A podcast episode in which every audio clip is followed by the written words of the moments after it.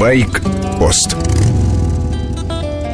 Насколько близок снегоход к мотоциклу? Давно хотелось узнать. И вот представился случай. Пригласили меня присоединиться к зимнему туристическому походу по российскому северу. Стартовали около Пудыжа в Карелии. Километров через 40 вышли на территорию Водлозерского национального парка.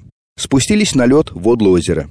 Зимой снегоходы в этих краях – единственный вид транспорта. Снегоходная дорога размечена, через каждые 50-100 метров в снег воткнут высокий пруд или палка. На поворотах чаще.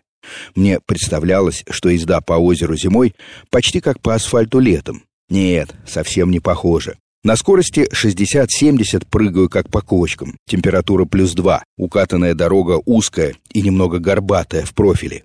Снегоход так и норовит сползти в сторону, а по бокам снег рыхлый. Машина уходит с дороги, зарывается, норовит забуксовать. Приходится брать еще больше в бок и с разгона возвращаться на дорогу.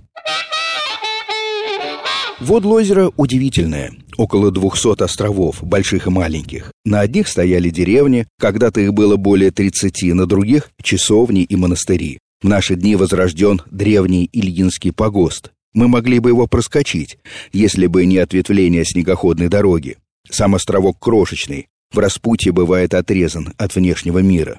Деревянная стена, церковь со звонницей относятся к XVIII веку. Здесь постоянно живут трое монахов. Мясо не едят, ведут натуральное хозяйство. К нашему появлению отнеслись благосклонно.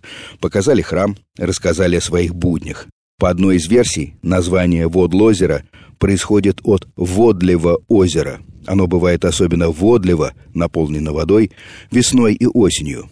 Озеро окружено болотами, его питают десятки речек. Самая крупная — Иликса. По ней из вод озера богомольцы ездили в Соловецкий монастырь. Постепенно движение на снегоходе становится рутиной. Тепло, двойное стекло на шлеме не потеет. Впереди видна вереница всадников. Несколько человек едут за мной. Смотрю по сторонам и ухожу в начало 70-х. Отец мой был страстным охотником, и мы бывали с ним на Водлозере. Проводили здесь август. В Куганаволоке запасались перловой крупой и картошкой. Кое-какие консервы, на всякий случай, брали с собой из Москвы. Потом нас с вещами и лайкой-дымкой на моторке забрасывали до Иликсы. Она впадает в Водлозеро. Вот и устье этой реки.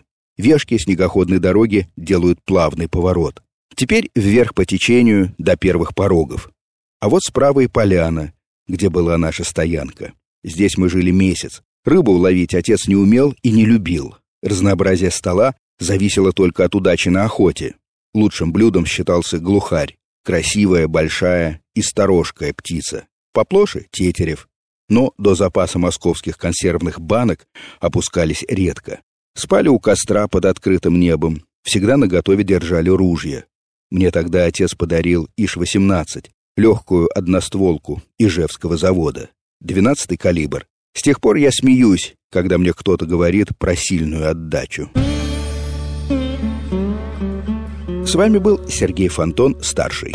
Байкпост «Белое море» — серия коротких программ о путешествии на снегоходах по северу России. Короткая рубрика каждый день, по окончании экспедиции — часовая программа.